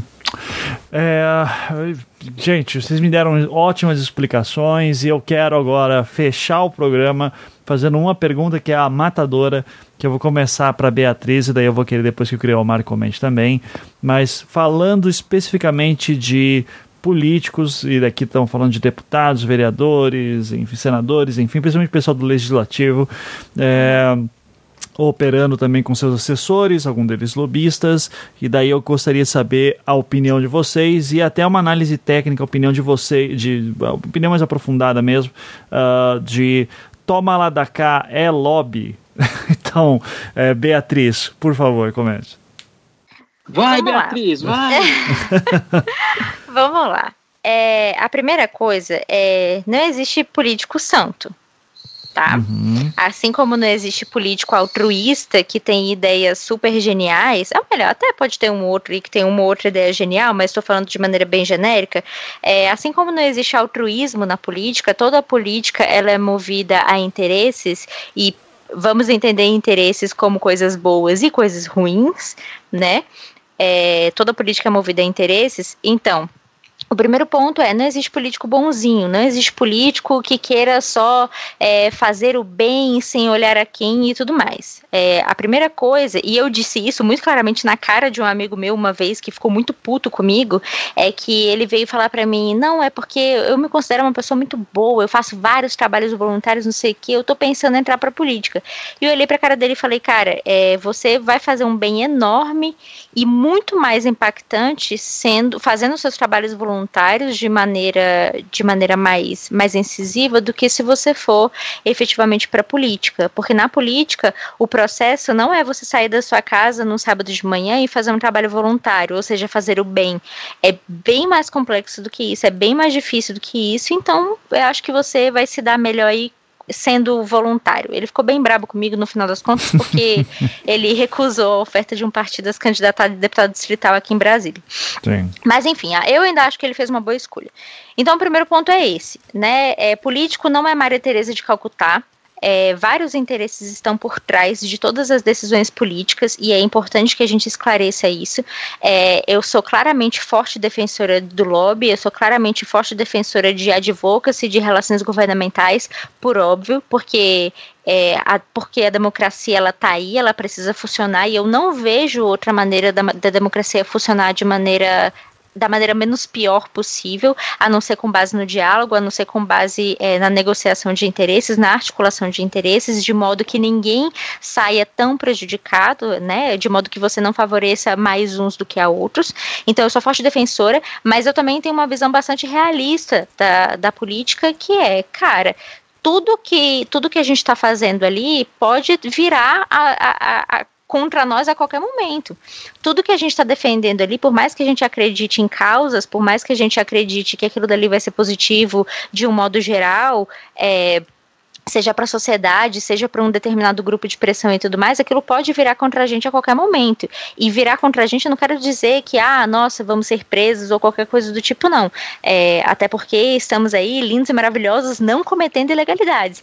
Mas o que eu quero dizer é de arranjar inimigos e, cara, é foda, desculpa o palavrão, mas é complicado você ter inimigos dentro da política, é complicado você ter pessoas te olhando torto dentro da política, porque a gente, no final das contas, a gente é pessoa, a gente é pessoa normal, a gente paga imposto, inclusive estava aqui gravando o Anticast e pagando um boleto, né?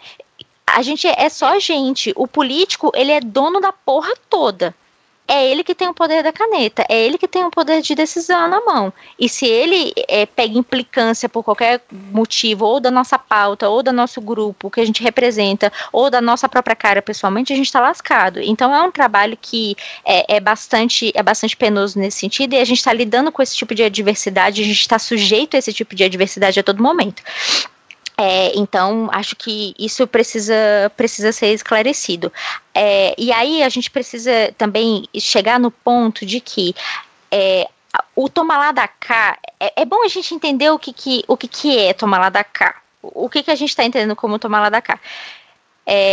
Muita gente usa o tomar lá da cá hoje como simplesmente o termo inventado, né, digamos assim, pelo Sérgio Abranches, que é o federalismo de coalizão, que é nada mais, nada menos do que aquilo que eu estava falando no início do programa, que é, eu não tenho maioria, eu preciso aprovar determinadas coisas, então eu preciso fazer coalizões, eu preciso fazer negociações. E aí é que entra: como que eu vou fazer essas negociações? A troco de quê? O que eu estou negociando? Tem político que pede mala de dinheiro? Tem político que pede emenda parlamentar para poder desviar a emenda parlamentar no final das contas? Tem, gente. Isso aqui não é Suíça, isso aqui não é Suécia, não. Isso aqui não é o fantástico mundo de Bob, não. A gente tá no Brasil. É difícil, é foda, mas sim, existe. Existe muita gente com interesses muito escusos e muito complicados. E é engraçado, né? Eu gosto sempre de ressaltar isso, é que essas pessoas, elas estão no poder continuamente desde sempre, né? E se não estavam, seus pais estavam, seus avós estavam, seus tios estavam, e mesmo assim a gente continua elegendo esses caras. Então aí vai também de uma percepção muito nossa, de uma autocrítica muito, muito pessoal que a gente precisa fazer, por que eu estou votando em quem eu estou votando? O que que essa pessoa fez ou faz que me leva a votar nela infinitas vezes, mesmo que haja vários casos de corrupção em que ela está envolvida e tudo mais. Eu poderia citar nomes aqui, mas eu prefiro evitar o famoso processinho, né? Aí eu agradeço também, que evita para mim também.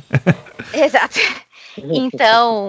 Então tem esse aspecto também, não existe conto de fada dentro da política, assim como o lobby não é House of Cards, né? Inclusive House of Cards, continuando aqui a polêmica das séries, House of Cards é uma série muito ruim, tá? Lamentei pra quem gosta, mas é uma série muito ruim. A primeira temporada era boa, até a segunda, foi boa, foi boa. Tá. A primeirinha a gente leva aí com a barriga. Daí o Kevin Spacey decidiu se revelar com o bossa que ele sempre foi, enfim, né? Mas enfim, continue, desculpa. E aí o que acontece? Lobby não é House of Cards e política não é Alice no País das Maravilhas. E essa percepção realista que a gente não tem da política, e a gente como sociedade mesmo, é que a gente precisa trabalhar melhor. No sentido de que... muito legal, esse deputado aí defende meus interesses, defende os valores, defende coisas que eu acredito e tudo mais. Mas tá aí, o cara desviando verba. Até que ponto a sua moral pessoalmente é flexível para aceitar isso ou não? Porque, no final das contas, a grande discussão é essa, é a nossa flexibilidade moral enquanto sociedade de permitir esse tipo de coisa. Há pessoas que se aproveitam disso no meio do caminho, que usam o termo lobby como desculpa, sim. Claro que tem, né? A Lava Jato provou isso, né? Inclusive, o grande início todo da Lava Jato começou com um lobista carregando mala de dinheiro, não sei se era exatamente mala, se era bolsa, o que que era, mas enfim, carregando dinheiro. Eu particularmente não gosto, considero isso um insulto, tá? Esse cara não era lobista, esse cara era só um carregador. Era só um carregador de mala que já tinha intenções ruins desde o seu princípio, mas, enfim, isso é outra discussão, isso aí entra numa outra discussão bem mais filosófica. Então, a questão é essa, a gente precisa ter também uma percepção mais realista da política, de que a política, ela funciona, sim, de maneira suja, muitas vezes, de maneira obscura, E é por isso mesmo que a gente precisa se engajar cada vez mais, que a gente precisa se debruçar cada vez mais em torno desse assunto e de falar, não, mas eu quero saber o que você está fazendo, eu quero saber o que você está indo discutir com o deputado que eu fui conversar.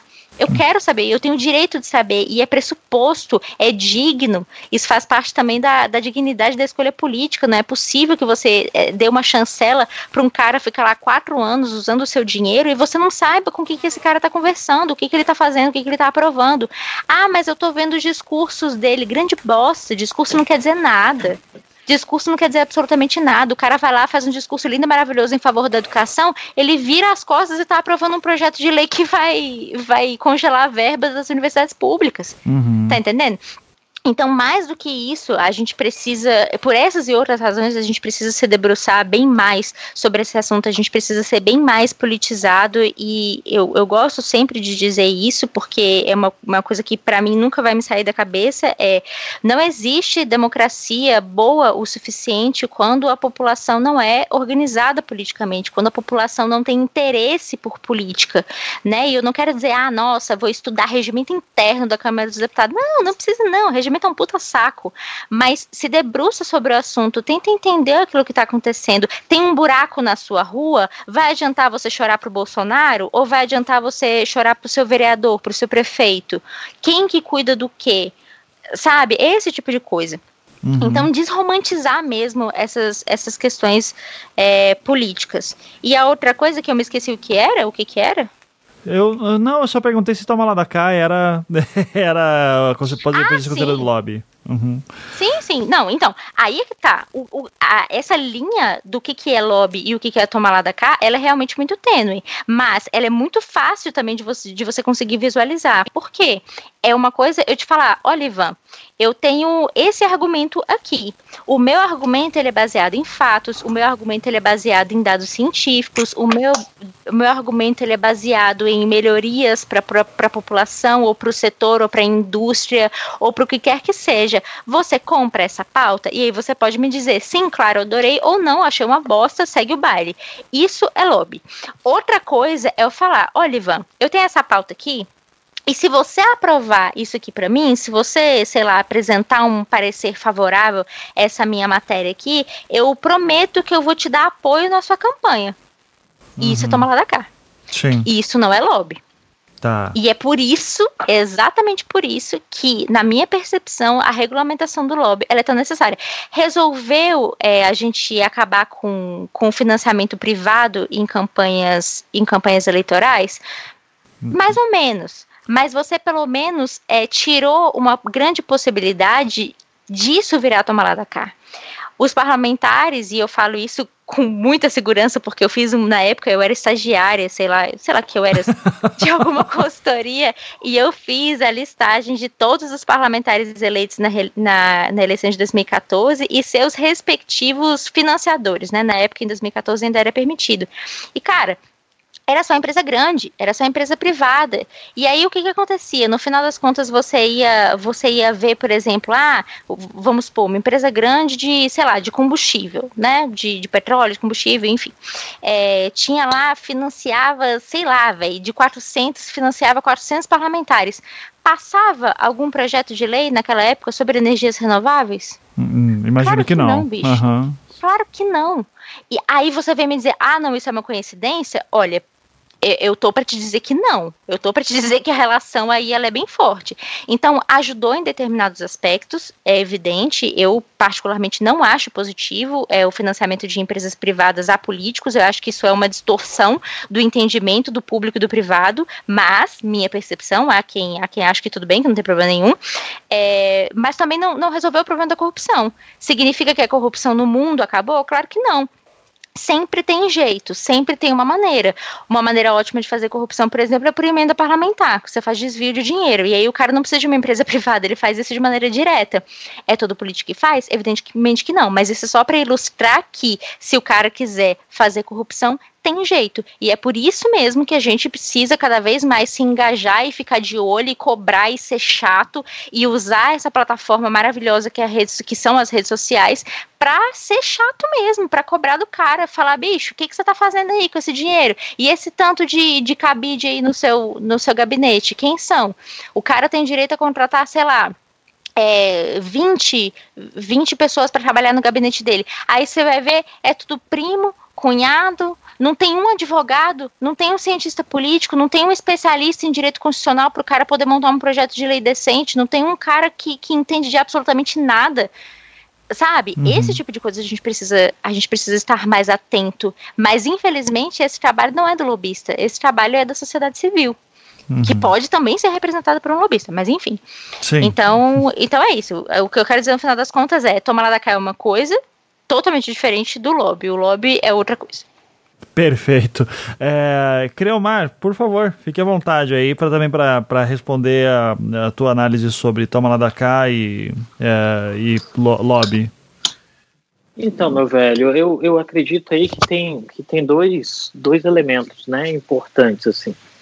O primeiro é o fato de que a política é feita com negociação, né? Essa é a primeira coisa. Vou trabalhar com o seguinte exemplo. Imagina que você tem, sei lá, você tem 18 anos, sua casa tem um carro, você chega no sábado, você quer usar o carro e você tem um irmão de 15. E aí o que vai acontecer? Você vai ter que... Sua mãe vai falar, você pode usar o carro, mas você vai ter que levar seu irmão na festinha que ele quer ir e depois você vai ter que buscá-lo. Você que pensava que ia usar o carro e voltar às 3 da manhã, você vai ter que voltar às 11h30 porque o horário do seu irmão define o seu carro, o seu uso do carro, né? Isso é um processo normal. A política tem, ou como diria o Habermas, tudo é política, né? Todos os processos que envolvem dois seres humanos ou mais seres humanos são processos políticos. A política, então, tem a sua fatia de processo negociador e tem a sua, como todo comportamento humano, a sua fatia de processo de distorção. E eu acho que essa percepção do tomar lá da cá, e aí eu já vou começando uma marcação de posição mais clara, que não tem a ver com a prática da defesa de interesse, do lobby ou do advocacy. Ela vem de uma percepção que foi se construindo no tempo, muito vinculada à ideia de que as decisões podiam ser feitas a portas fechadas, de que você resolvia o destino de muitos através da intervenção de poucos, por assim dizer, né? Uhum. E isso foi consolidando uma lógica, um jeito de fazer Brasil que resultou em uma série de processos políticos, entre os quais até mesmo uma renovação significativa na representação, né? E isso vai nos colocando diante de um dilema hoje que é, tudo bem, a gente não quer daquele jeito, mas isso não significa dizer que a gente não tem que dialogar. E aí é um ponto importante. Algumas vezes se constrói uma confusão entre o que é o ato político, que é você vai ter que conversar com todo mundo, você tem que sentar na mesa, como diria a tia do primário, você vai ter que falar com o coleguinha, você vai ter que fazer as pazes com ele, porque senão ninguém sai de casa. E às vezes eu acho que esse tipo de estratégia funcionaria muito bem em algumas situações que a gente vive hoje cotidianamente. Sim. E aí você consegue construir, né? Essa percepção, sobretudo essa percepção que é pejorativa, né, do toma lá da cá, envolvendo componentes de corrupção, que a Beatriz já explicou, e aí eu não preciso entrar nesse mérito, ela não tem a ver com a atividade, né? A atividade é defesa legítima de interesse. E nesse aspecto, não só o ato de defesa legítima do interesse está regulamentado na Constituição, e isso quer dizer, essa é uma atividade que vale para todo e qualquer cidadão, e aí nesse aspecto é importante também a gente lembrar que não necessariamente porque existem profissionais que cotidianamente atuam na defesa de interesse, ajudando você a defender uma pauta, que você precisa de um deles, né? E eu acho que talvez esse seja um ponto que revela uma preocupação não com a regulação por si, mas com o tipo de regulação que a gente produz, né? Se a regulação vier no sentido de deixar mais transparente o processo, para alimentar nas pessoas um maior interesse acerca do que vence o processo político, sempre favorável. Se a regulação vem no sentido de outro lado, de construir uma reserva de mercado, sempre contrário, porque a democracia tem que ser inclusiva, né? Quanto mais inclusiva é a democracia, quanto mais equilibrada ela é entre processos de representação e de participação, mais funcional ela se torna. E nesse aspecto, um dos exemplos dados pela Beatriz, que é o fim do financiamento empresarial, eu acho que é um grande avanço. É um avanço pequeno, é um avanço pequeno em termos de lei, é um avanço enorme em termos de processo, sobretudo se ele persistir. Por quê? Porque a partir do momento que caiu o financiamento privado, os políticos, obviamente, precisam de dinheiro para fazer campanha. O Brasil é enorme, é um desafio enorme fazer campanha. Eles foram recorrer ao financiamento público. E à medida que eles foram recorrer ao financiamento público, o que a sociedade fez? Viu quanto custava. E isso é excelente. É bom para a sociedade, que passa a falar do tema. É bom para o político, mesmo quando ele acha que não é, mas é bom para ele, porque ele passa a ter que pensar e lidar com o custo de discutir sobre o tema com a sociedade e vai disseminando um processo que pode desabrochar, né, em uma lógica de melhoria. Agora, se o processo, por exemplo, virar, como vocês estavam falando aí do House of Cards, né, que a primeira temporada é boa e depois fica muito ruim, aí a gente vai ter algo mais entrópico. Mas a gente espera que não. Eu, nesse aspecto, eu sou bastante adepto do iluminismo. Acho que a gente consegue e pode criar caminhos de melhoria, né? Então, nesse aspecto, para mim, as práticas de tomar lá da cá não tem nada a ver com a atividade. porque, inclusive, nesse aspecto, se o indivíduo está carregando uma mala de dinheiro, ele não está fazendo uma atividade, ele está cometendo um crime, né? E esse crime está tipificado no Código Penal. E aí o problema é se a sociedade nacional vai conseguir criar instrumentos via instituições para que esse crime seja punido, né? E aí a gente entra numa discussão que eu acredito que tem que se desdobrar em outros 2 programas ou 3 programas, né? Que é ver a capacidade da sociedade de lidar com determinados tipos de desalinho e criar instrumentos que gerem punição, né? Mas, de fato, a atividade envolve o quê? A atividade envolve você gastar sola de sapato para convencer alguém, fazendo analogia ao exemplo que a gente deu logo no início da fala aqui, para fazer o melhor uso possível do carro no sábado à noite. Acho que esse é o ponto fundamental. E isso tem regras claras. Você não pode simular que seu irmão está doente, você não pode dar sumiço no seu irmão, você não pode dar um laxante para o seu irmão para ele não poder sair de casa, né? Tem regras de conduta nesse processo. E eu acho que esse é o ponto fundamental. Acho que o recado que a gente tentou dar aqui durante toda essa fala é: há regras de conduta.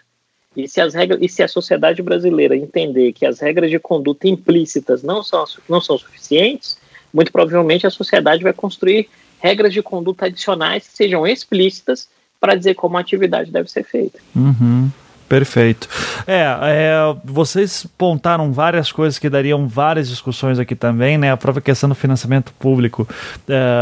É bom lembrar que aparece agora novas denúncias sobre a questão de Caixa 2, porque as campanhas têm que ficar mais baratas, e ficando mais barata também dá mais espaço não apenas para Caixa 2 acontecer, para a campanha acontecer, porque ele quer parecer barato, mas aí ele tem que pagar do mesmo jeito, porque quer fazer uma campanha grande, e daí vem o Caixa 2, daí tá aí agora o seu Bolsonaro e o parquinho pegando fogo no PSL, com o presidente saindo do próprio partido agora.